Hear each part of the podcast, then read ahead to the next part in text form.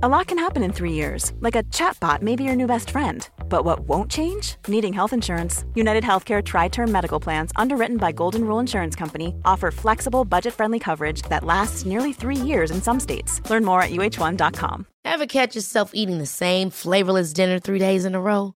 Dreaming of something better? Well, HelloFresh is your guilt free dream come true, baby. It's me, Gigi Palmer. Let's wake up those taste buds with hot, juicy pecan crusted chicken or garlic butter shrimp scampi.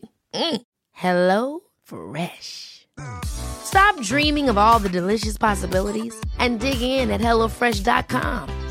Let's get this dinner party started. Hiring for your small business? If you're not looking for professionals on LinkedIn, you're looking in the wrong place. That's like looking for your car keys in a fish tank. LinkedIn helps you hire professionals you can't find anywhere else, even those who aren't actively searching for a new job but might be open to the perfect role. In a given month, over 70% of LinkedIn users don't even visit other leading job sites. So start looking in the right place. With LinkedIn, you can hire professionals like a professional. Post your free job on linkedin.com slash people today. Vi är på rull. Vi bandar alltså? Ja. Bra. Det är kört, Sigge. Det är ganska tråkigt det här, men det, det är mörkt, det är svart, det är eh, kört. Du ser förvånad ut. Jag trodde du skulle hålla med. Jag trodde du skulle säga någonting som var tvärtom. Alltså? Ja, Jaha. positivt. Nej. Man kan inte alltid vara optimist.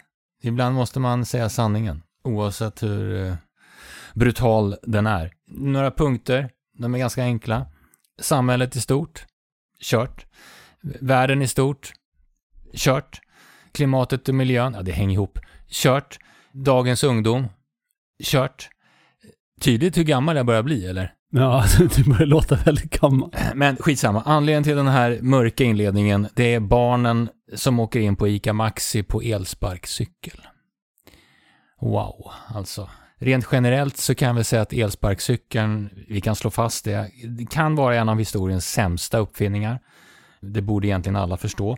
Och kanske förstår fler hur idiotisk den är när barnen alltså åker elsparkcykel och plockar godis och köper energidryck på ICA Maxi. De orkar, Sigge, inte ens gå och plocka godis längre. Nej. De måste åka ta med fan. När man har fått i sig energidrycken kanske de orkar gå.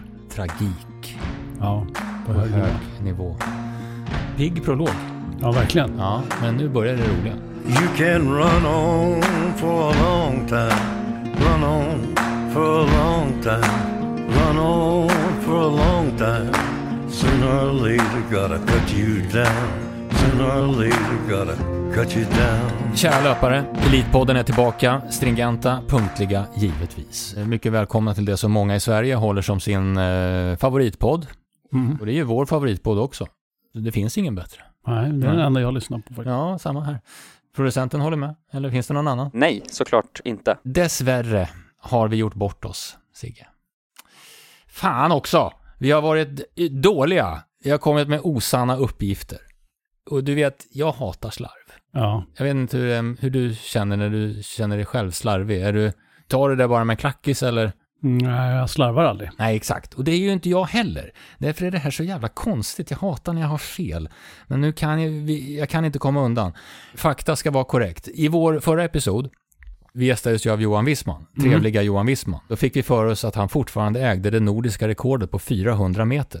Ja, Hur fan gick det till? Ja, det där, det, jag lägger det där på dig faktiskt. På mig? Ja. jag hade aldrig missat det där om jag hade gjort Alltså, researchen. men i och för sig, om du hade haft koll på sprint så kanske du hade brutit in. Ja, ja, i och för sig. Det hade jag kunnat gjort. Och jag ber om ursäkt att jag inte klippte bort det. Det är också jävligt konstigt att vi inte gjorde det. Håvard Benttal, det är han som har det. Ja, det är den här nya, Ja. nya killen. Eller Han- ny och ny, men Han klippte det på, vid försöken i VM. ja. Wissman äger inte det nordiska rekordet längre. Det var Viggo på Instagram som uppmärksammade mig på den här flagranta felsägningen. Ja, visst är stort tack till Viggo. Ja, tack och tack vet jag inte, men, men, men man, kan, man kan säga förlåt Ja. till alla.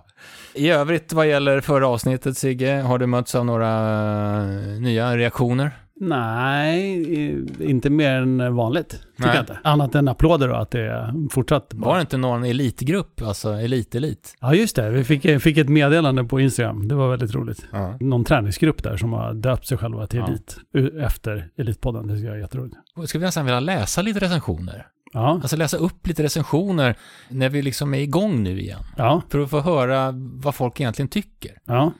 Ja, vi gör det. Vi plockar bara, alltså, bara en recension. ja. Ja, lyssna.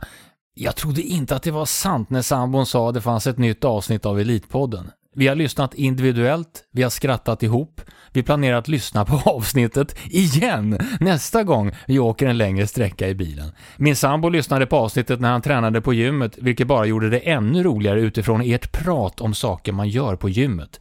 Det här är den bästa podden jag vet. Den är legendarisk. Epic. Tack.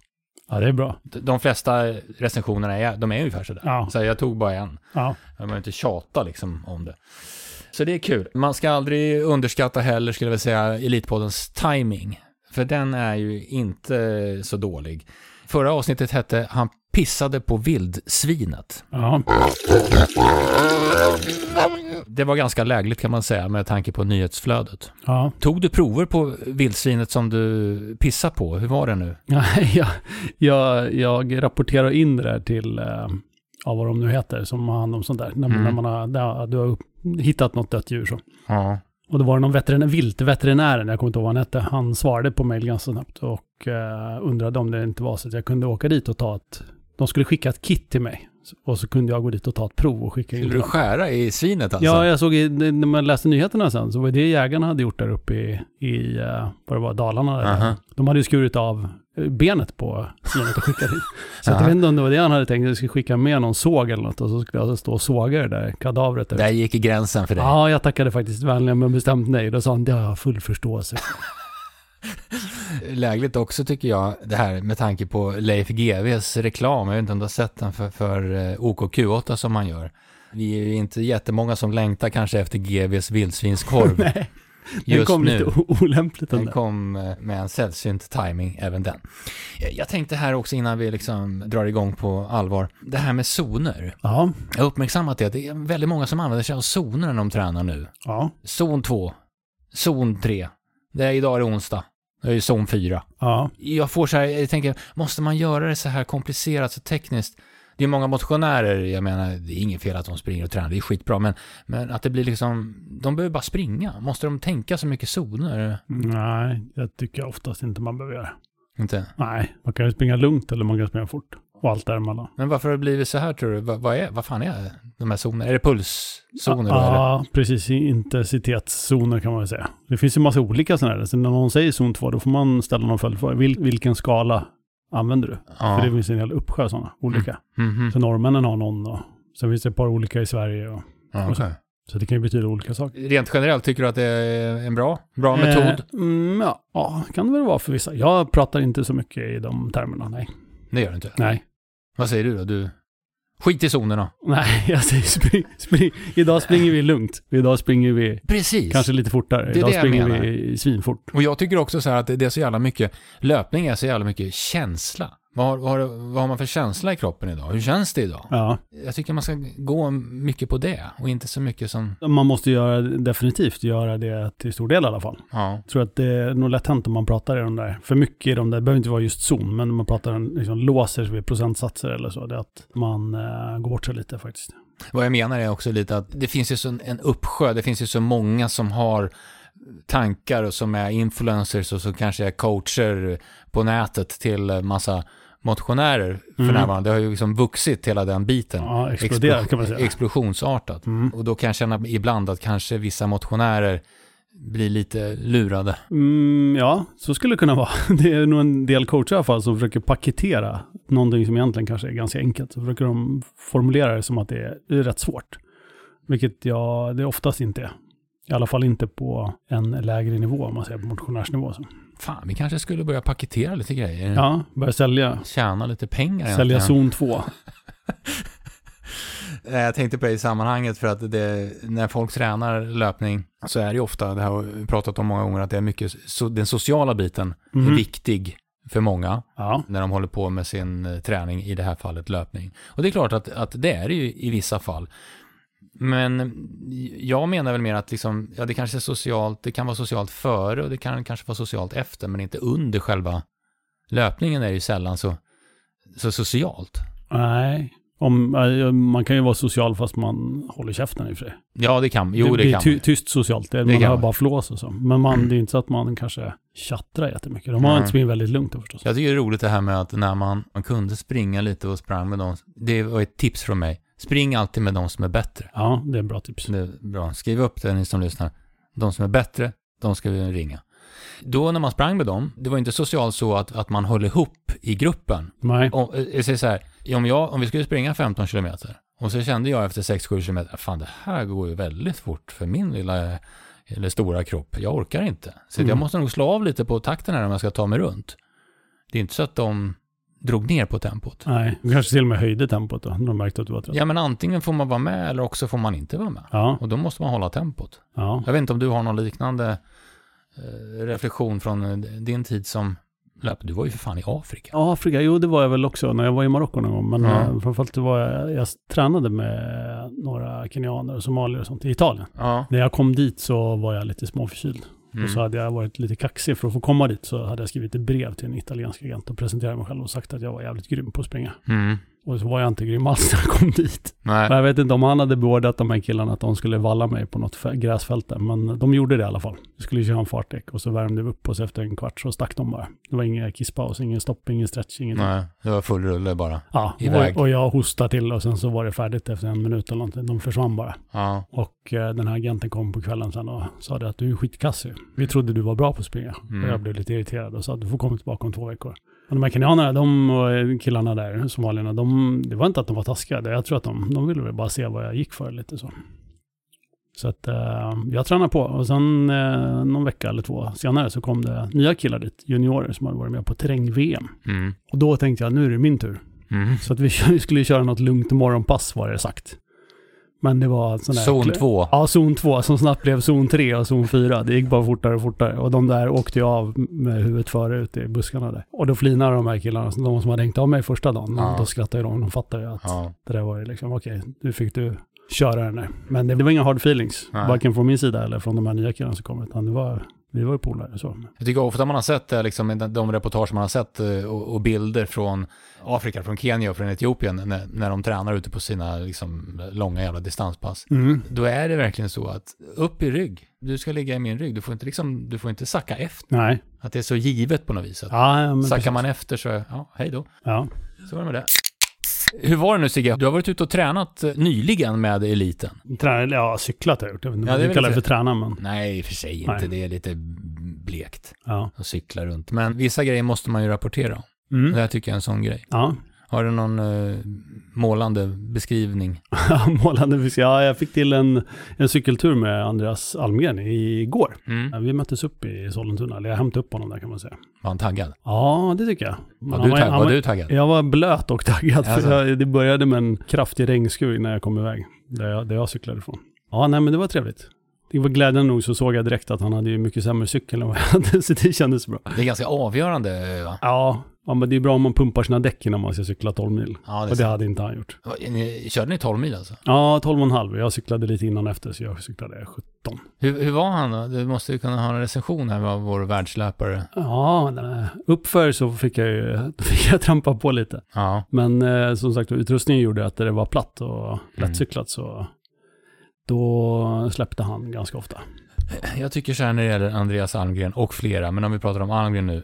Den motivationen som han besitter. Ja, Jag blir avundsjuk, för den skulle man vilja ha. Vi, vi har snackat lite då och då om motivation. mm. Den är ju viktig. ja eller avgörande kanske. Ja, helt avgörande skulle jag vilja säga.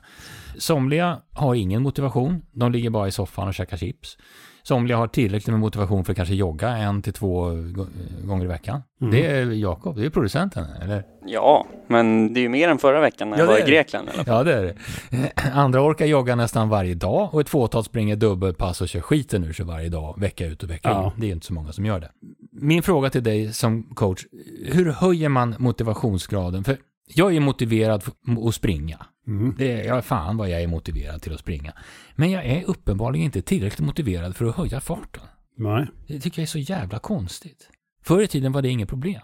Jag var som i en bubbla. Ja. Jag är inte i bubblan. Nej, du är utanför bubblan. Ja, Tittar in men där. förstår du vad jag menar? Ja, jag förstår. Ja, har du några tips? Tips på hur man... Ja, hur man hittar den där jävla bubblan. Den här försvunna motivationen. Ja. Nej, jag tror... Jag har faktiskt inte några superbra tips där. Antingen så har man den eller så har man den inte. Det kommer från en själv. Det är svårt att trolla fram den. Liksom. Det kan ha lite att göra med att, att jag är lite eh, skraj.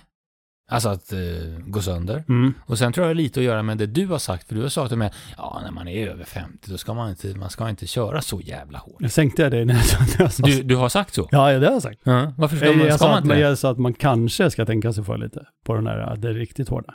Jag sa jag hade en, det var ingen så här självklar sanning. Man kanske ska tänka lite Nej, men jag på... spekulerade lite sådär, tänkte, försökte Nej, resonera lite med. Jag tror, har inte du sagt så här att är man över 50 då tror jag att det kan vara farligt att pressa sig riktigt hårt. Ja, jag har sagt det. Ja, det kanske jag har. Men vad menas med riktigt hårt då? Det är maxpuls. Det är maxpuls ja. Ja, jo, jag vet inte.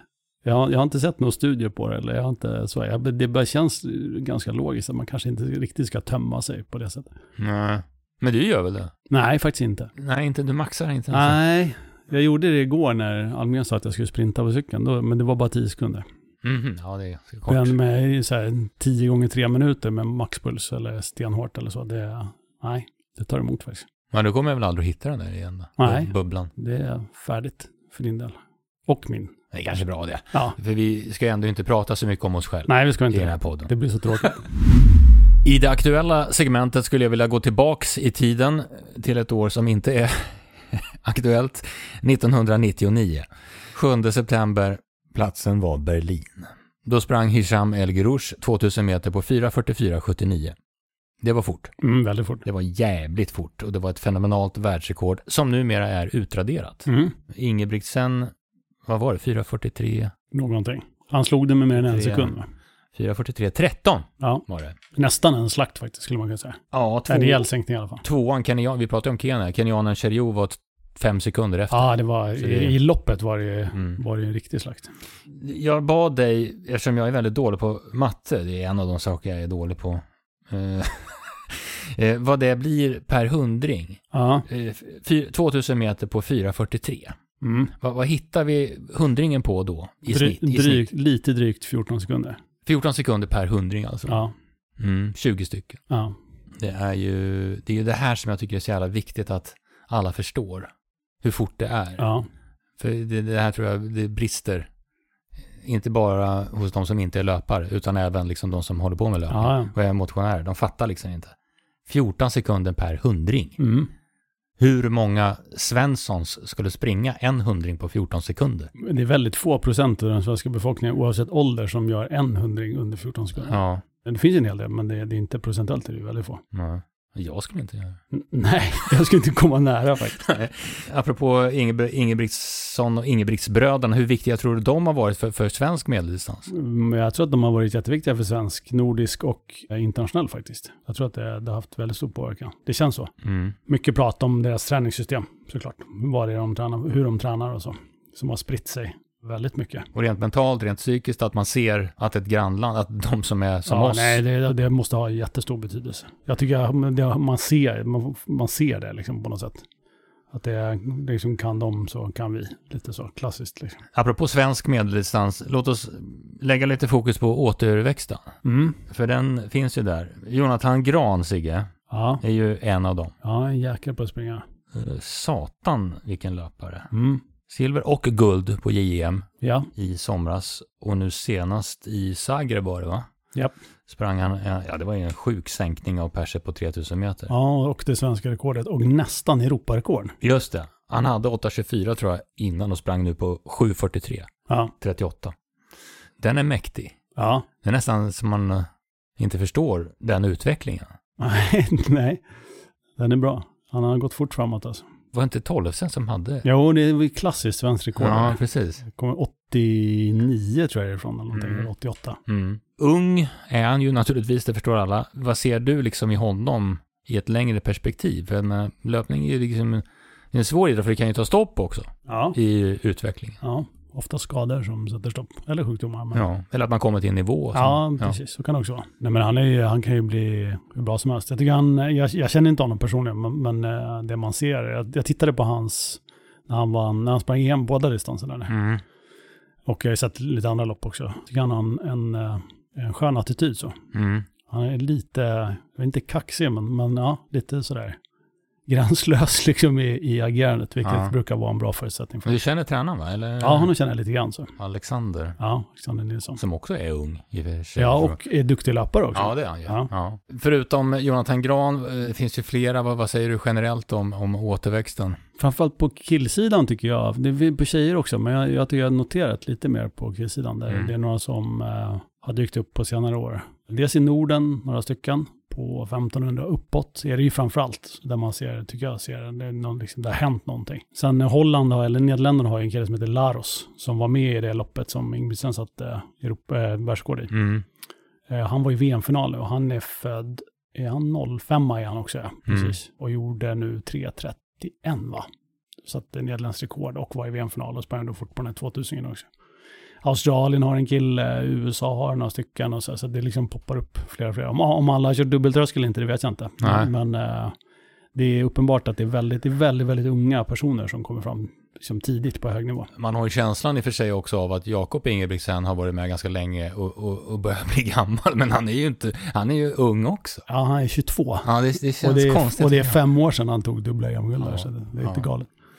Men du Jonathan, det som är bra med honom, förutom att han är snabb, det är att han har en mobiltelefon. Ja, det är härligt. Ja, det är skönt. Tjena Jonathan! Tjena, jag har ute och träna så jag missade samtalet. Va? Håller du på och tränar? Jag håller på att träna fortfarande. Ja, jo, jag skojar bara. Vad har du kört idag då? Idag blev eh, blev det kort. Det blev, eh, jag sprang tre kilometer till gymmet bara. Körde ett pass där på gymmet och sen tillbaka igen tre kilometer. Blir det något mer? Ja, jag ska köra lite eftermiddag med brorsan. Se lite vad han kör. Om det blir någon eh, löpning eller om det blir cykel eller om det blir cross eller vad det nu blir. Vi får se. Du, Elitpodden, vi tänkte ju här, vi, vi skulle gärna vilja gratulera till en ganska skaplig säsong. Tack så mycket. Ja, är du förvånad själv någonstans över hur utvecklingen och hur, hur jävla fort du springer? Inte direkt egentligen, utan jag, jag hade förväntat mig ganska bra liksom, tider och så och prestationer från mig själv. Ja, tidsmålen var ju ytterligare lite snabbare än vad jag sprang, men uh, det är framförallt där uh, JM då som jag är väldigt nöjd med att jag var, ja, jag lyckades toppa formen till det. Sprang bra där och jag tror hade jag fått något bra lopp eh, där liksom i den formen hade jag nog nått de målen jag hade satt upp i alla fall. Sigge, du gillar ju bland annat eh, när man gör segergest tidigt. ja, ja, Ja, exakt. ja. Jag själv gör det i alla fall. Jag vet inte om jag gillar det. Nej. Jag vet inte om jag skulle gilla någon annan gjorde det. Men jag, jag själv gör det. Men du, du gjorde det på JM, det- är det, är det liksom något som kommer i stunden eller något som du har planerat? Ja, nej, det kom bara i stunden.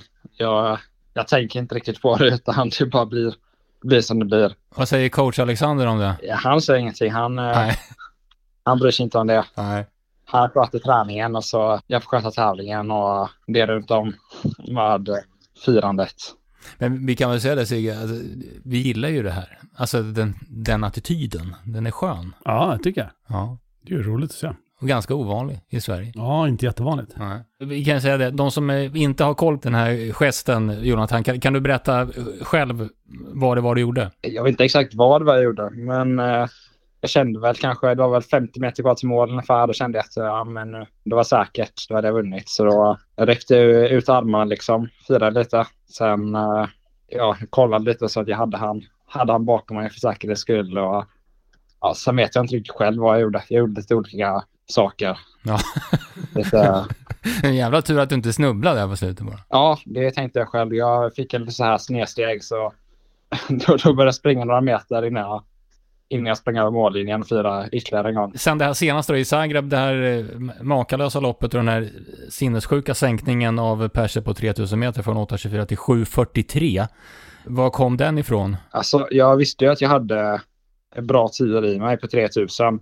3000 tror jag liksom nästan är min bästa distans när jag är i bäst form om man säger så just nu. Och jag försökte ju springa ett bra lopp på, på Bauerskalan tidigare. Och då, jag vet inte, det var någonting som inte stämde då. Och jag fick bryta loppet. Men då gick jag ut i samma, lite snabbare tempo än vad jag gjorde nu till och med. Och då var ju inte formen där. Sen så lagom till Jerusalem tror jag att jag kan springa ytterligare en bit snabbare än vad jag gjorde nu i Zagreb. Men eh, formen låg ju kvar liksom hyfsat bra även nu i söndags då. Och så, ja, det blev ett liksom lopp där jag gav, det gavs möjligheten att springa liksom fort. Sen så tog jag det ändå lite lugnt. Jag la mig längre bak och ja, fick täppa många luckor i fältet. Och sen var det bara ja, trycka mot mål. Och jag tryckte lite för lite så att jag missade det europeiska rekordet. Du missade Europarekordet där. Men Men det, jag tänkte på också, det Sigge har pratat om, det, det är ju inte så jättemånga sekunder från det svenska rekordet. Nej. Nej, det är det inte. Vad blir det? Sex sekunder va? Sex sekunder, exakt. ungefär. Ja. Nej men så eh, det är sant. Sen finns det andra som eh, kan förbättra det också. Så Mm. om jag kan få till något ret som lopp tidigare nästa sommar kanske jag kan bli först med att ta det. Vi kan hoppas på det. Det jag tänkte på, du, du är 18 va? 18 är jag. Ja.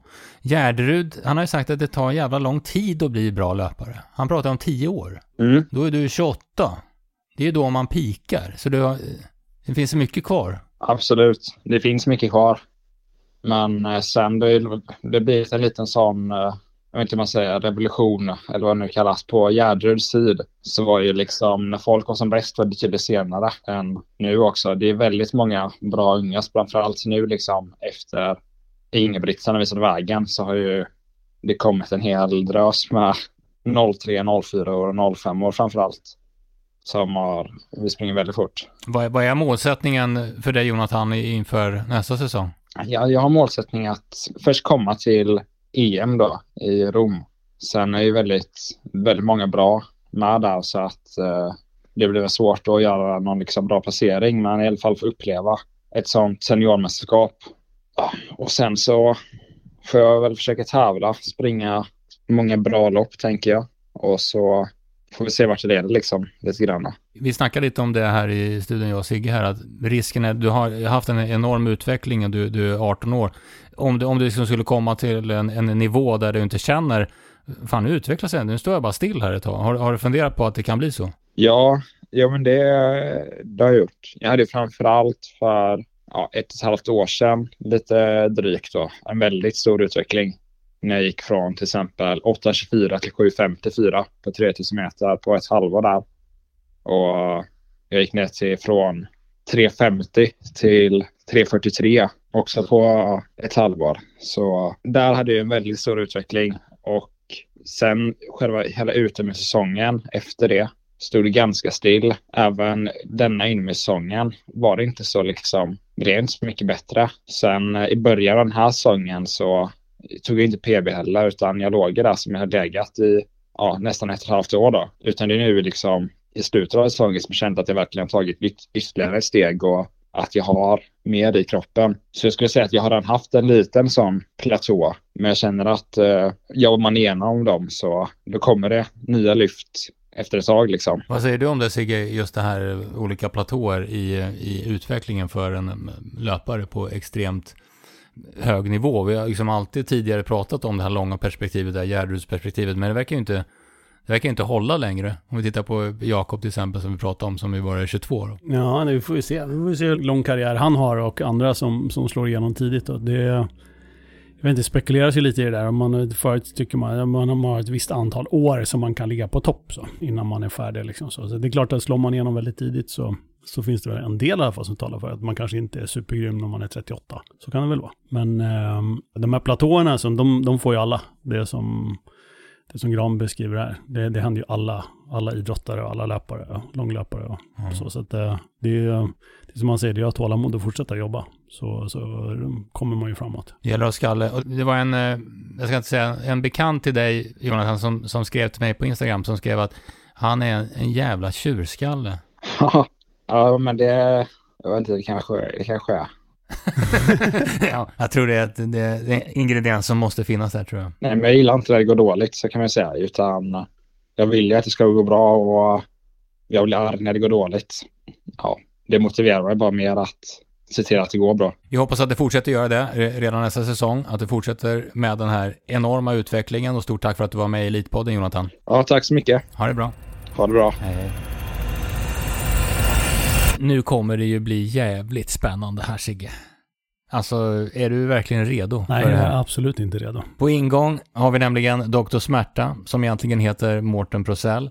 Och det här vill ingen löpare missa. Egentligen ingen, någon människa Nej. borde missa det här. Eftersom Mårten med sina unika, långa nålar kan bota det mesta i en skadad löpares kropp. There'll be a golden ladder reaching down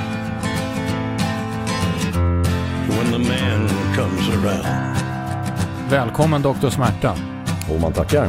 Trevligt att vara här. Först av allt, eh, tack för att du stack dina nålar i mig en gång i tiden. Mm, det glömmer du inte. Nej, det gör jag fan inte. Jag kan ju springa igen.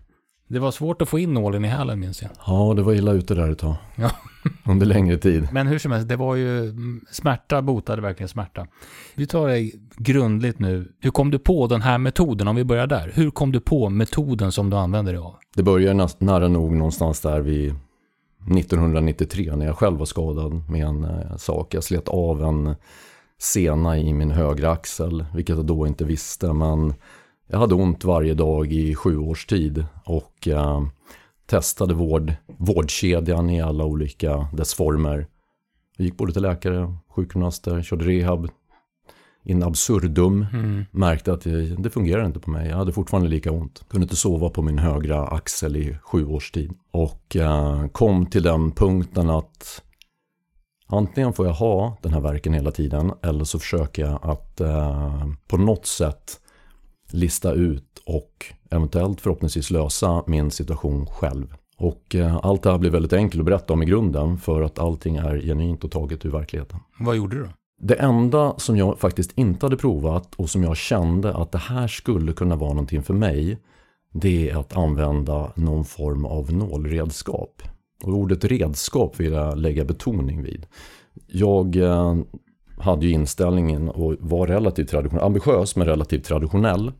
Vilket man är också i början av sin karriär. Men jag insåg att jag någonstans där inne i min axel gömmer det sig någonting som är smärtdrivande.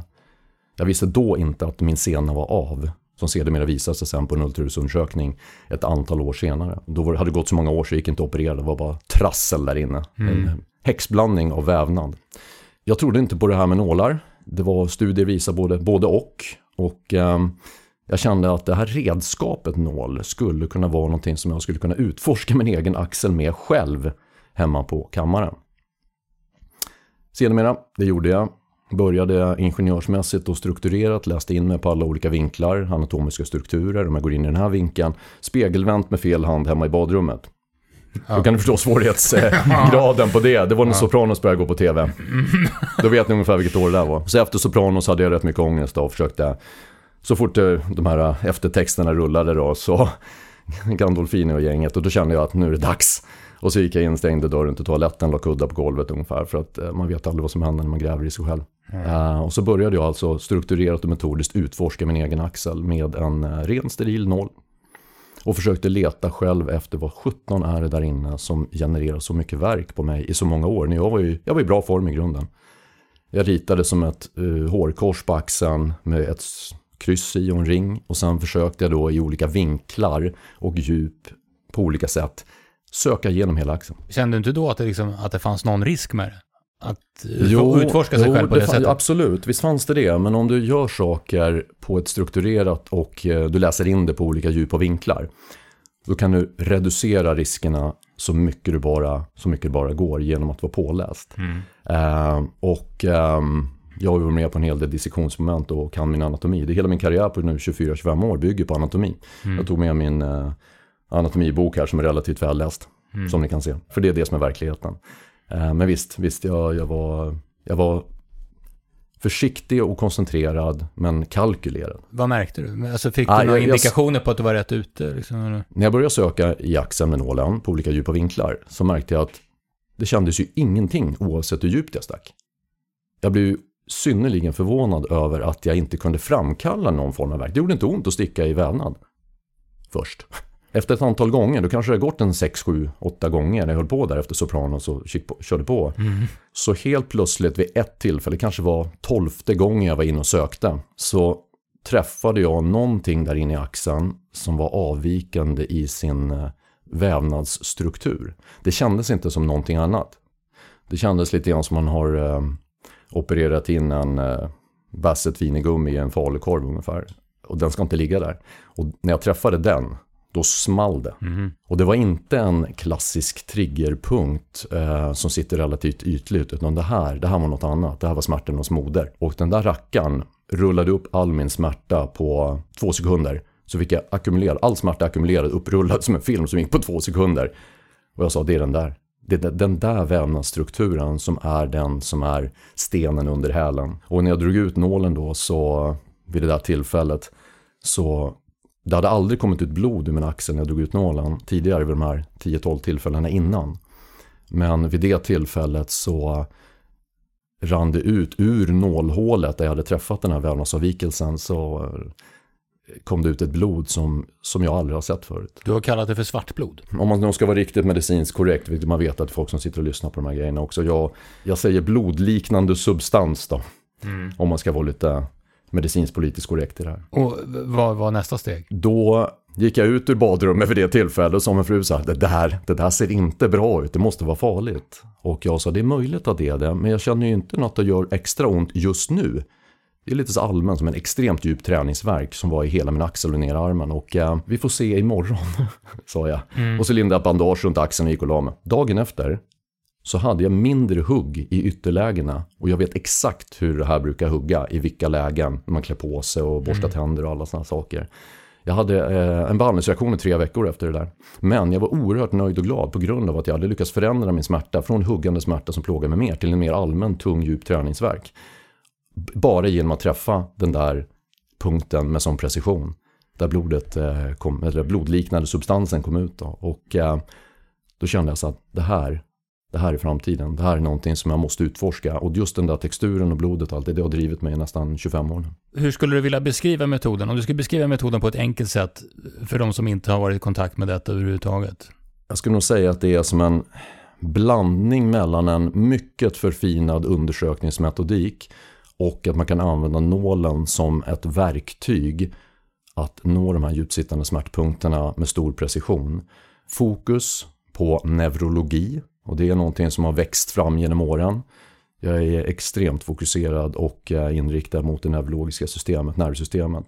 Och jag är också extremt fokuserad mot det somatiska och inte det psykosomatiska. Däremot förstår jag såklart som alla andra något sådana begåvade människor som förstår att har man ont väldigt länge så sätter det sig på hjärnan. Men jag vill inte då hävda att när jag körde bänkpress på gymmet 1993 och det small i min axel, det var inte, fan inte psykologi i varje fall. Utan det var något som hände, jag körde för tungt, var för dåligt tränad eller någonting hände. Ja. Så att eh, neurologi, nålen som redskap, fokus på klinisk undersökning i den finaste formen. Givetvis är det så att många som sitter och lyssnar på det här, när du säger nålen, då, då, då, då tänker de akupunktur. Nej, det, det, det finns inga likheter med annat än att vi, ja, egentligen alla, det är miljontals människor som håller på med nålar. Och det finns ju TCM-akupunktur, det finns dry needlingstekniker. Det här är snarare någon form av eh, den nålen som redskap. När man träffar den med sån perfektion och precision så kan man åstadkomma väldigt fina saker av biologiska processer. Så att eh, måste göra en, en stark distinktion mellan den där. Hur, hur ser resultaten ut för den här formen av eh, behandling? Att vara självkritisk är ju också den största kvalitetskontrollanten. Det kan antingen bryta ner den, men samtidigt när man får feedback av Sveriges främsta och också delvis också världens främsta idrottare som vet hur en oxfilé ska smaka. De ger ju också den feedback som jag behövt ha genom åren. Det hade varit en resultatorienterad och eh, iterativ, upprepningsbar eh, klinisk forskning om man, ut, om man uttrycker sig så. Och jag gjorde ju också sedermera sen en studie tillsammans med Linköpings universitet som blev publicerad i Journal of Science in Medicine in Sports. Och det är ju en dotterjournal till eh, British Journal of Sports Medicine med ganska hög impact factor. Där jag tog med 34 stycken av Sveriges främsta seniora friidrottare på landslagsnivå och sen var det djupintervjuer med dem där de försökte sätta ord på vad som skiljer mellan den metodologi, metodologi som jag använder i den här på bolaget Doloradix som vi har i, tillsammans nu då, smärtforskningsbolaget och smärtkliniken i Uppsala. Då i de här intervjuerna så framkom det hela tiden så att det är från, vi tittar ju på alla friidrottare, som Per du som har varit mycket med friidrott, man vet hur man för sina träningsdagböcker in absurdum, trä, trä, mm. träningsdagböcker in absurdum. Och eh, då såg jag generellt sett att de kunde gå från tre månader där det är trassligt, när innan jag kom in och började jobba med den här metoden på dem, till att ta sex veckor ungefär, kanske fyra till sex veckor per år där det kan vara trassligt. Många sa fyra veckor. Tre månader dåligt till fyra veckor dåligt. Och det var ju vad de kunde se på sina träningsdagar från när jag startade mm. till mm. Eh, när jag inte var med. Men resultatet framför allt som de upplever det är att det är mycket, mycket, mycket snabbare resultat. Från där man ligger på sina 95, nu pratar vi mycket friidrott här, mm. och, eh, för där, de har ju varit oerhört kvalitetsmedvetna och man har ingen annan att skylla på än sig själv. Funkar inte kroppen på 100, den funkar på 97, 95, då får man inte ut största ur sin kropp. Och um, jag har en kurva, ni kan få se kurvan. Mm. Kurvan som är med den metodik, Doloradix-metoden och det som jag utvecklat under de här 25 åren och som även hjälpte mig. Du så att den först går ner där, sen är det andra behandlingsmetoder ligger i den här ljusgråa som är två stycken, ser ut som en huggormstunga där, de kurvorna. En del av dem med traditionella behandlingar blir bra av tidsfaktorn. Mm. Och det får man ha respekt för, så, så enkelt är det ju. Men du ser att en del av de här traditionella behandlingarna, de blir aldrig bra. Min kurva och Doloradix-metoden är den som pekar som en hockeyklubba. Och den ligger, om man tittar procentuellt på hastigheten på tillfrisknande till att faktiskt mm. gå upp över till 100% är ju minst 50% snabbare, kanske uppåt 60-70 till och med. Vilken typ av skador är det som du kan behandla? Men här har vi många löpare i den här ja, podden. Det är ju som vi kom in på när jag, precis när jag klev innanför dörren är det så att det är ju en, en traumatisk korsbandsskada. Är ju, vissa saker måste ju opereras. Vissa personer är sjuka. Man ska ju ha en ödmjukhet inför att det här är medicin. De allra flesta fall där man tycker ungefär som du, när du ringde upp mig när jag satt hemma. Mm det kommer helt plötsligt från ingenstans. Ja, men det är ju orimligt för att vara en vanlig muskuloskeletal historia utan det måste vara en neurologisk bakgrund inblandad. Det jag började med att göra ganska tidigt i min karriär, efter direkt efter jag hade hållit på med min axel, det var att jag började sortera färger. Mm. Jag sorterade röd i röd, grön i grön. Jag la dem i olika högar och sorterade och sorterade och sorterade. Fynd människor, fynd människor, symptom, fynd människor, symptom. Är? Medan många andra sagt, och sen när, när man kom in då i ett senare skede så folk, Mårten kan du måla den här tavlan? Eh, ja, vilka färger involveras? Ja, det är rött, grönt, blått de här. Jag har järnkoll på dem. Där ligger de, där ligger de, där ligger de. Du förstår strukturen här. Mm. Så man slapp eh, det här uh, famlandet överallt över att uh, göra olika hela tiden. Utan man börjar bygga en systematisering. Du kommer på det här, du känner att du är rätt ute. Hur mycket skepsis, hur mycket liksom kritiska röster har, har du mötts av när det gäller den här metoden? Det har varit enormt mycket skepticism kring det här. Eh, särskilt med min bakgrund som i grunden är naprapat, jag är legitimerad naprapat. Men jag lämnade det ganska snabbt. Jag började märka det att jag försökte bygga någonting annorlunda som var effektivare och kombinera alla olika delar som jag kunde se som skulle kunna hjälpa folk. Mm. Och eh, efter min egen historia så var det en, en hel del kanske 55-åriga kvinnor som kom till mig på mottagningen då för massor av år sedan och sa Mårten, jag hörde att du botade själv med en nål hemma i badrummet. Och, och, du, jag har en liten knöl på min hälsena här också och så en liten grej, det kanske funkar på det också. Ja, det, det, kanske gör det, men jag vet inte, så jag. Men du får prova på mig. Jag har fått tre barn och jag, är, jag måste tacka de här tjejerna också för mm förtroendet då för massor av år sedan. Och eh, det visade sig att då kom de tillbaka. Mårten, det blev bättre det där du gjorde. Okej, vad bra, vad bra. Mm. Och då hade det varit massor av år sedan och jag hade inte riktigt koll. Men jag började sortera de här fynden, eh, symptomen och människorna. Och så blev det mer och mer strukturer. Så jag kunde prediktera resultaten till slut. Men sen blev den stora delen, det var när orienterarna började dyka upp. Sveriges bästa orienterare. Och de är både duktiga på att springa och läsa karta och, och, och de, är, de är snabba i skallen också. Mm. Och det gjorde också att jag fick väldigt fin feedback av människor som är tänkande och analytiska. Efter orienterarna så låg var inte steget långt till att komma in till friidrottarna. Och det bara rullade ju på. Det var helt galet med, med, med friidrottare och de bästa vi har. Som kom en efter en efter en efter en. Och varje friidrottare är ju individualister. Även om man kan ha en tränare som gå till den här killen eller mm. gör det här. Va? Men varje friidrottare var ju också tvungen att se själv hur eh, resultatet, och de är extremt resultatorienterade. Och det fanns inga genvägar. De sa, prova det här. Jag hörde att du gjorde det här med den här personen. Kan du göra det med mig tror du? Jag vet inte förrän jag undersökt dig. Vi tittar och säger, okej, okay, det funkar. Du passade in i den här diagnostiska mallen. Och på den vägen var det. Och det, jag brukar dra jämförelse med att alla stora saker som sker med bilar vad gäller material, aerodynamik, oljor och allting tas ju fram av Formel 1. Och sen faller det ner till Skoda Octavia och andra märken också va? Ni förstår, att man sätter en liten vinge någonstans eller har en olja med mindre friktion i eller sådär. Mm. Då provade jag, hade jag fick jag chansen då på massor av friidrottare och fick feedback och jag menar just att kunna få prova då på Formel 1 och få utvärdering av Formel 1 och sen så uh, kabla ut det och se att det funkar på vanliga människor också. Men andra naprapater, andra eh, doktorer, ortopeder i, i, så att säga, i, som hjälper eh, också skadade människor, vad, vad har de tyckt och tänkt om det du gör? De allra flesta, när jag fått väldigt mycket kritik, jag har dock inte fått det kanske rakt i in, in the face, men det är folk som inte vet vad det här handlar om. Mm. Utan det är sidotyckare, ja. så kallade läktarspelare. Och eh, jag är i grunden stark, tror på resultatet, lyssnar på människorna som har varit patienter och det är det som är det som har drivit mig. Men när man då förstår sen att det här bygger på, när man får visa upp det här, ja, det bygger på förfinad undersökningsmetodik, det bygger på neurologi, det bygger på att se saker i undersökningen systematiserat och se saker som andra inte ser. Men om man då gör en, en, en undersökning som är mera random, man kör en knackande reflex här och pillar lite på armen där och man rycker ditt knä eller man gör det här alltså osystematiskt. Då kan du aldrig lära dig att se mönstren. Kommer du ihåg Torbjörn Blomdahl, hur många steg han låg i, eh, ni vet, biljard, ja. världens, världens bästa biljardspelare. Karambol. Karambolen ja. ja.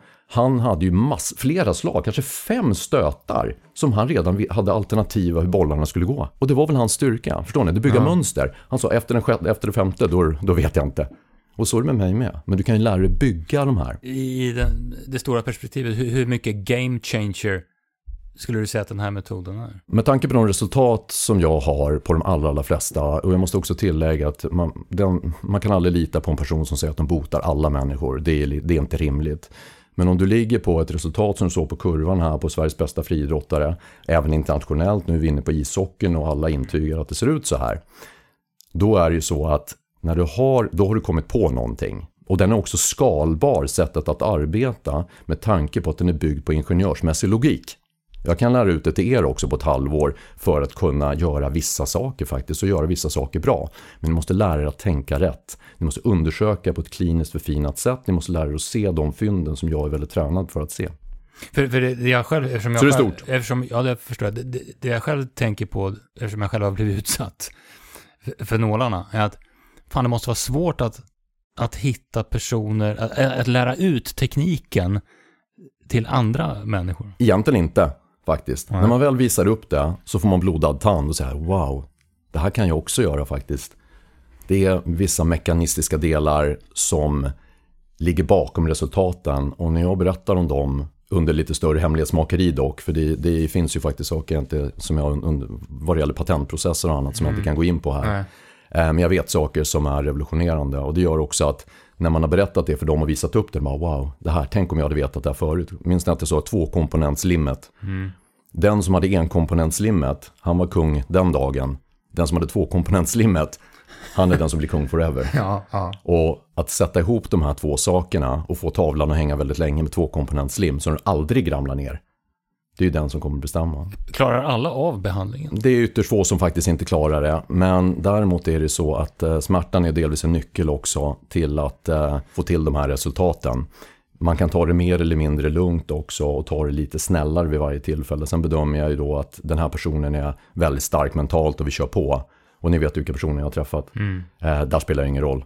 De kan äta pepparkakor samtidigt och man kan göra sin insats. ja. Och det, det rullar på liksom. Mm. Men eh, man får ta det lite um, piano ibland också och säga att det kommer ta lite längre tid men du kommer ta det framåt bara, du kan, bara vi tar oss framåt. Jag är så noga här med att jag vill att folk uh, förstår eftersom det är många löpare som lyssnar på den här podden. Mm. Om jag går till mig själv och det är det som du gjorde på mig. För att jag, jag hade ju opererat jag hade gjort en operation. Mm. För att jag hade ut, många som har liksom problem med hälsenor. Och, och kanske blir tvingade att göra en operation. Eller de tror att det är, är bra. För jag hade en utväxt på hälen. Så att hälsenan var hela tiden inflammerad. När jag kom till dig, då sa du, fan Klas, helvete, du skulle aldrig opererat det. Mm.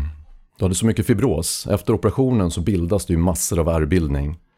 Och det gör också att vävnaden blir väldigt stum, stel och du får en hel del kärlinväxt i den. Och den metod som jag har utvecklat då, Dolradix-metoden här, som vi använder oss av hela tiden, den har en förmåga att reducera och faktiskt ibland också helt ta bort ärrbildningar genom ett sinnrikt sätt att arbeta. Där man jobbar i kedjor. Man jobbar inte bara lokalt. Om man tänker sig att du har väldigt mycket av undersökningar och vård idag. Det är ju att man tittar väldigt mycket på symptomorienterat. Det är symptomorienterat. Man tittar rakt ner i stupröret och så tittar man rakt ner och så ser man en ring på trottoaren. Men mitt sätt att arbeta som nörd i inledningen här vad det gäller sorteringen och titta brett och sen smalna av. Vad har alla de här gemensamt? Det är ju att, att ha ett bredare perspektiv när man väl fångar in små maskor i fiskenätet. Mm. Istället för att jobba väldigt stort och även ha ett bredare allmänmedicinskt perspektiv samtidigt med neurologisk inriktning och jobba med väldigt stor precision med nålen. Så att eh, det är väl det man kan summera ihop det lite grann på. Vi har ju såklart gjort då, vi tittade på hur ser det ut där ute i vården, i allmänvården också. Och då gjorde vi en egen studie på 16 stycken olika möten med 14 stycken olika allmänläkare på nybesök där vi med efterföljande intervju där vi tittade på hur ser ett smärtmöte på en vårdcentral ut. Mm. Och det här är ju allmänläkare på vårdcentraler, Stockholm. Och vi ville se hur funkar de, hur jobbar de och vad har de för struktur versus hur Doloradix-metoden och den här metoden jag har utvecklat. Den stora skillnaden existerade framför allt rörande den kliniska undersökningens innehåll, utförande och uppfattning om dess betydelse i handhavandet av patienter med muskuloskeletal smärta. Är ni med det? Vi är då återigen där på den kliniska undersökningens betydelse. Och som så många andra grejer i historien, när saker börjar och man kommer med något nytt, särskilt i ett ultrakonservativt fält som medicin, med min bakgrund, min historia och eh, vår resultatorienterade resultatorienterad och tagit hand om folk och patienten i fokus under väldigt, väldigt många år. Så är det så att vi ska komma ihåg till exempel han den här eh, Barry Marshall som kom på Helicobacter pylori som orsak till magsår. Man trodde det var stark mat och man trodde att det var stress för magsår. Men han kom på att det är den där bakterien. Han var kontroversiell han också. Men han kontaminerade sig själv. Och så tog han den antibiotikan som slog ut den här bakterien och läkte sig själv och visade sina resultat. Och han fick sedermera Nobelpriset i medicin 2005. Ja. En liten grej. Ja. Nummer två, vi har ju Semmelweis. Han var ju den i hela världen som kom på att eh, barna och mödradödligheten var väldigt stor vid förlossningar. Och han var den som kom på att det kan vara bra att tvätta händerna. Och han var ju oerhört kontroversiell på den tiden. Och han blev ju satt på något eh, mentalsjukhus. Och så var det nog kanske någon annan som tog äran av hygien i vården. Va? Mm. Men alla vet idag att det är bra att tvätta händerna. Det, det, det, det, är bra när man ska operera eller förlösa barn och sådär. Finns det någon annan, Mårten, alltså ute i världen, någon annan som, som håller på med det här? Vi har ju sökt på alla olika publikationer och kikat över sättet att arbeta, sättet att tänka, använda nålen, de här tvåkomponentsgrenarna, den förfinade undersökningsdelen med fokus på neurologi. Och jag har ju satt en, vi har, jag har två forskarläkare som jobbar med mig och åt mig i samma, i vår organisation. Mm. Kombinationen av de här sakerna finns det inte. Det finns några som tangerar något. Till sist, vad, vad ser du då liksom i, i slutändan? Hur stor blir den här metoden? Blir det Nobelpriset, undrar producent Jakob? Eh, ja, Nej, jag har väl inte haft den eh, forskningsmässiga ambitionen att uh, bli stor i akademin. Däremot är det ju roligt att få lämna ett avtryck efter en väldigt lång karriär med metodiskt och systematiskt patientarbete och hjälpt väldigt, väldigt många människor. Det är så pass revolutionerande sättet och orsakssambanden som ligger bakom och vi får jobba på lite grann och få resurser, göra fler studier som vi också behöver med tanke på att hjälpa, väldigt god hjälp av de här två läkarna som Eh, jag jobbar tillsammans med. Mot slutet av min karriär kanske det når även de vanliga människorna där ute och inte bara en liten klick som känner till hur det här fungerar. Men vi har ju kliniken i Uppsala som är, mm. som är full i mottagning och jag har ju börjat gå iväg åt andra håll för att försöka att uh, sprida metoden och, och, visa upp den på olika sätt. Sigge, mm. jag vet inte hur många gånger som du har klagat på dina vader. Och min rygg. Och ryggen och ja. vaderna. Ja, det är många hundra gånger tror jag. Nej, men det, alltså när det gäller löpning, om, om du sticker ut och springer, mm. vilket du har försökt nu, nyligen, mm. eftersom vi drog igång podden, så tänkte ja. du, nu måste jag springa igen. Ja. Vad händer då? Eller vad, vad är det som händer? Vad, vad känner du? Eh, jag, jag, känner smärta lite varstans. Ja. Allt från bröstryggen, nej inte bröstryggen kanske, mest ländrygg och neråt. Ska jag säga. Så nu har det varit, eh, jag har sprungit fem gånger eller någonting. Men vaderna är ju ett stort problem. Men även sätet och ländryggen. Mm. Det är väl det stora. Men nu har det varit lite baksida och baksida lår också. Det är lite nytt faktiskt. Ni blir ju sugen att bli av med det. ja, det har jag varit sugen på länge. Vågar du? Ja, det- jag måste ju. har jag något val? Nej, det har du faktiskt inte. Allt för konsten. Allt för Ja, konstigt. Ja, det finns ju alltid en tröskel och den är ju mänsklig att man vill helst som människa i mångt och mycket, även elitidrottare i viss mån, är ju att man blir lite bekväm. Man tycker så här, men jag har ju ont och så ska du göra behandlingen också göra ont. Jo, men den förklaringen, som jag brukar säga så här, ibland om du har då en infektion, du har skurit och fått eh, jord i, i såret och, det- och det gör ont och du vet att du måste hälla på någon Decivon eller någon sprit av något slag för att ta död på bakterierna. Ni vet hur det känns när man häller det där i. Ja, man vet att det ska vara så. För att det är något som, då dör de rackarna. Det är någonting när febern tar död på sina bakterier också. Febern är ju bra för den tar ju död på bakterierna. Bakterierna mår sämre än du själv, Ja, ja. för de dör. Och det är det som är naturliga processer. Och de här sakerna jag arbetar med är kroppens egna naturliga processer som jag har lärt mig att eh, nyttja för att driva syresättningen i de strukturer. Jag driver och kan höja syresättningen i de strukturerna som är mer eller mindre ner, nedstängda. Det kan vara några procent eller det kan vara flera procent. Och till slut när biokemin blir så pass dålig så blir det faktiskt till slut en bristning och eller att man får en eh, totalruptur av någonting. Jag misstänker att du har nålar med dig. Jag går aldrig naken. Nej. Ska vi köra? Ja, vi kör. Vi börjar göra oss redo Sigge. Du, Ja. du ska snart lägga dig. Ja, jag vill göra ett tillägg där. Man ska komma ihåg att smärta är världens näst dyraste kostnadsområde. Det är bara psykiatrin som är dyrare. Alla säger cancer, men det är inte så. Smärta är tre gånger så dyrt för vården. Och så, för att inte tala om allt lidande som det för med sig. Alla de eh, medicinerna som gör att folk blir eh, drogberoende och fastnar i det. Så det är ett enormt område att försöka att göra någonting bra i. Och eh, alla goda krafter i rätt riktning är eh, någonting som måste stimuleras och eh, försöka föras fram. Men du, du har inte gjort några kalkyler på hur mycket pengar samhället skulle kunna spara? Eh, smärta kostar Sverige ungefär idag, inklusive sjukskrivna och sånt, 130 miljarder kronor. Det är ju inte riktigt så här som det, det brukar se ut på din klinik, utan vi har ju gjort lite, lite spartanskt. Mm. Men det, du, du är ganska van vid att jobba spartanskt. Eh, jobbat under eh, kolsvart när strömmen har gått på någon idrottsanläggning i någon, eh, någon, på någon, i någon ort någonstans. Det har varit eh, tillfälliga saker, det har varit väldigt flotta ställen. Det har varit alla möjliga grejer. I slutändan är det bara människor man får göra sin grej och det spelar ingen roll om det är ett eh, bord med en, ett, en handduk på. Utan det viktiga är att vad man gör i kliniken, att man är noggrann i det. Och vi vill ha Sigge på mage alltså. Ja, du kan faktiskt stå och ligga på rygg snäll. Och så tar du av strumporna. Anledningen till att man behöver ta av sig strumporna till exempel och i det här fallet man ligger i kalsongerna. Det är för att man ska kunna komma åt hudområden på benen. I ditt fall pratade du om att du hade besvär med både delvis ländryggen och det är vaderna och det är säkert lite trassel i baksidan på låret och, och den typen av problem. Det är att, nu har vi återigen det här med den kliniska undersökningen. Du måste väldigt noga titta på klinisk undersökning i form av, kolla på känseln på de här olika dermatomen som det heter. Det vill säga olika nerver styr olika hudområden. Och då måste du titta på de områdena genom att testa dem. För man vet inte om själv att man har en neurologisk, eh, mindre neurologiskt neurologisk insufficient tillstånd, det vill säga störning. Man, det, det vet man inte förrän jag har testat det. Det är som en reversed engineering. Man kollar vad som inte fungerar. Och då kan man lista ut då kanske om det finns till exempel en ländryggskoppling till dina, vad, dina vadproblem.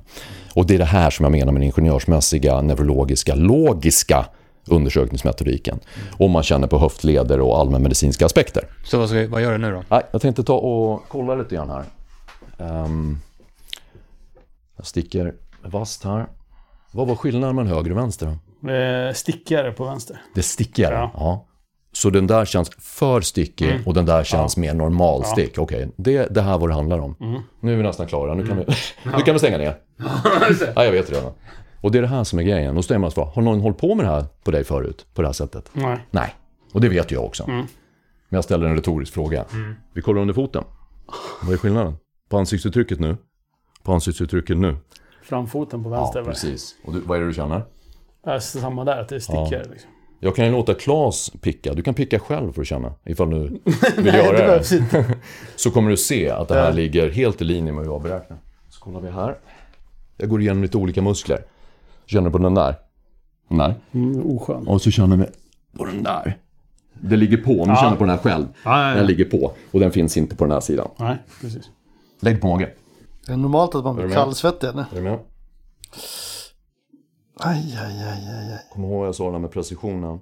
Det Man ska kunna träffa en eh, paprikakärna på med 6 cm kött ovanpå. Mm, jag kommer också ihåg att du sa att ibland bara var 80 procent. Ja, men jag har en hög, jag ligger nog på 90% idag. Ah, Okej. Det andra är, vet man aldrig, det är dagsform. Du känner också att det där strålar rätt tungt. Drar iväg. Jag känner att det gör ganska ont. Där. Det är tre stick kvar. Där känner du. Mm, Ja. strålar det någonstans? Vad tar du vägen? Oh, rätt mycket. Där nålen sitter tror jag. Var det där? Går det nog här någonting eller? Nej, Ja, inte så mycket. Tror det är två stick kvar. Vad säger du om det där då? jag. Det är jävligt ont. Ja. Och sen ska jag sticka på friska sidan så kallar det. Sen en gång så får du känna Ah, skillnad. Där den då. där. Vad tog den vägen? Lokalt? Ja, lokalt tror Nu jag. är den sidan klar. Kolla på den här sidan då som ska vara bra mycket mindre problem på. Ni ser som står bredvid. Och kikar i djupet. Nu står den här. Ser du? Vad säger du? Hur ont gjorde du där då? Ingenting. Nej, för det är friskt. tar vi ut det. Mårten, det som inte Sigge ser förstås, eh, men som vi ser, det är ju att, hur, djupt nålen går. Ja, precis. Och djupet är ju...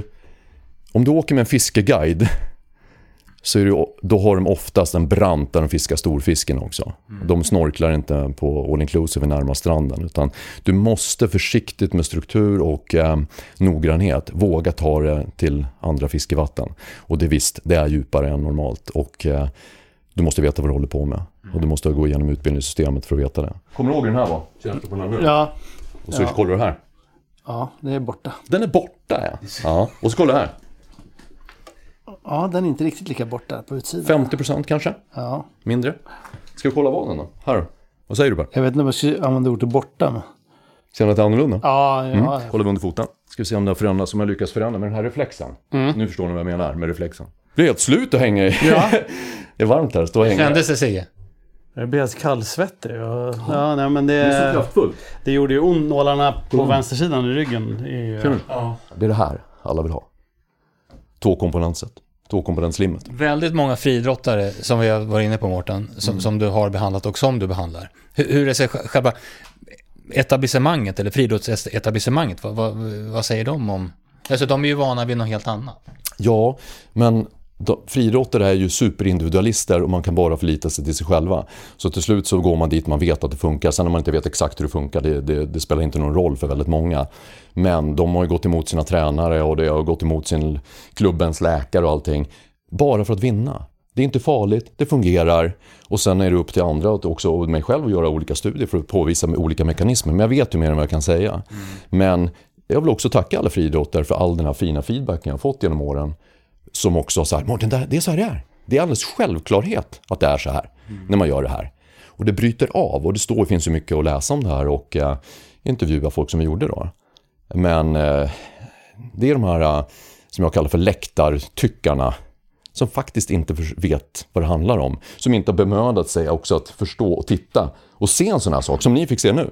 Ni vet ju mer än läktarspelarna. Hur många behandlingar måste man genomgå? Om man är på ålder, om, om det är så här som här, om, du står här med det här problemet och det ligger på med den här stumheten i vaden länge och så går du ner och spelar lite squash, lite paddel och så springer du och försöker hålla igång.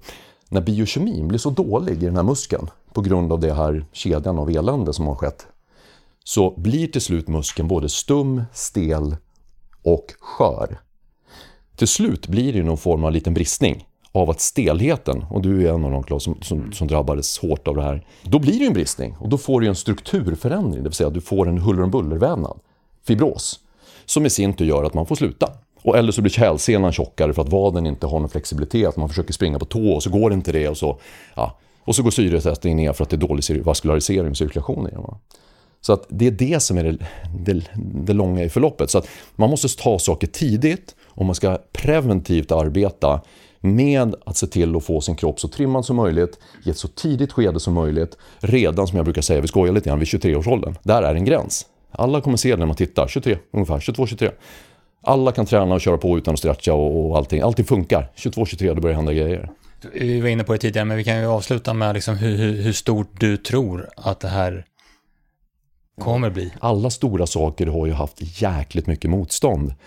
För att man bryter av och det går inte i gängse flock. Och min uppgift var att se till att hjälpa så många som möjligt att göra det här på ett bra sätt. Det är min livsuppgift på karriären på, på professionella sidan i alla fall. Och det finns, ingen, det finns ingen ände, för det finns andra saker som vi säkerligen får tillfälle att prata om vid något annat tillfälle lite längre fram. Som ligger på, som är nästan ännu större än där. Och det är, hänger ihop med den här reflexen och att syresättnings, eh, kunna styra syresättning till olika strukturer i kroppen. Det blir en cliffhanger. Det är en cliffhanger att tala om, det kan jag säga. Eh, Stort tack för att du kom hit Mårten. Vill du också tacka? eller? Ja, tack snälla. Nu är jag Ja. frisk. Ja, jättebra. Supertack själva. hörru. There'll be a golden ladder reaching down when the man comes around. Nu har han gått Sigge. Ja. Känns, känns det något nu eller? Mm, ja, det känns lite. Ja. Ja. Framförallt där det var en nål där som var riktigt... Mm. Den kändes bra. Är du fascinerad av resultatet eller liksom känslan före, efter? Mm, ja, jo men det är jag. Jag har ju fått rätt mycket behandlingar alltså genom åren. Eh, jag har fått inte så mycket nålar faktiskt, men, men Mm. eh, ja, mycket alternativa Ja. olika typer. Så jag har sett både det ena och det andra. Men, men jag är mest intresserad av att se vad som händer, vad resultatet blir. ja, exakt. Av den lilla, lilla behandlingen jag fick, för det Ja. den var rätt kvick den. Men det var nog åtta centimeter in tror jag. Ja, det kändes. eh, vi ska eh, knyta ihop den här, det här poddavsnittet. Eh, och jag tänkte jag måste ha med någonting om gymmet. ja, Eftersom det är lite tradition. Och jag var på gymmet häromdagen och nu blev jag faktiskt imponerad. okej. Det är inte ofta jag blir det. Men eh, nu jävlar. Jag blev lite stum av eh, beundran. Förvånad över hur man kan forma om sin kropp. För jag har titt som tätt sett den här killen förr. Det är en sån där som lyfter, Ja, frustar, har handskar på sig, eh, lyfta bälte, eh, dricker Nocco, som har hoodie, ja, stora hörlurar, yes. tatuerade ben, Ja, det är ett måste. ja, Han var stor, han var stark då, med lite fluff, alltså lite, inte bara trimmad utan bara stor, vad ska jag säga, han, som en byggjobb, alltså som en byggjobbare. han bulkade kanske. Det var för mycket annat på Ja, kroppen ja, ja. än, än muskler. Förstår. Men stor. Nu dök han plötsligt upp igen här, häromdagen. Han dansade in, alltså som en boxare. Tunn, trimmad, fit, rörlig, stark, hård. Hela kroppen var en ny kropp. Aha. En spänstig kropp. Jag undrar så vad han har gjort. Hur länge sedan var det du såg honom? Säkert ett år sedan. Ja, Så, ja det var fascinerande då. nästa gång du träffar på honom så får du fråga vad han har gjort. Ja, får vi göra det. Allra sist, Sigge, eh, eh, det får väl gå under eh, epilogsegmentet. Ja, Du är ju coach. ja. Det har, hänger också lite ihop med att forma om kroppen, kommer jag på nu ja. faktiskt. Men du har ju koll som coach, du vet vad man ska göra och då kommer frågan här. Chipstuttar. ja. Vad, Vad har du för tips? Ja. Jag vill att det går fort. Det ska gå snabbt. Jag tycker att det börjar få det. Börjar du få det? Ja, Det känns så. Okej. Jag tittar inte så noga i spegeln, men Nej. jag vet inte. Ja, ja, det finns nog andra coacher som är bättre på det. Men kanske jag slutar äta chips då kanske. Ja. Kan kanske. Om det är nu chipsen som orsakat dem. Mårten kanske Ja. Mårten. fixar det.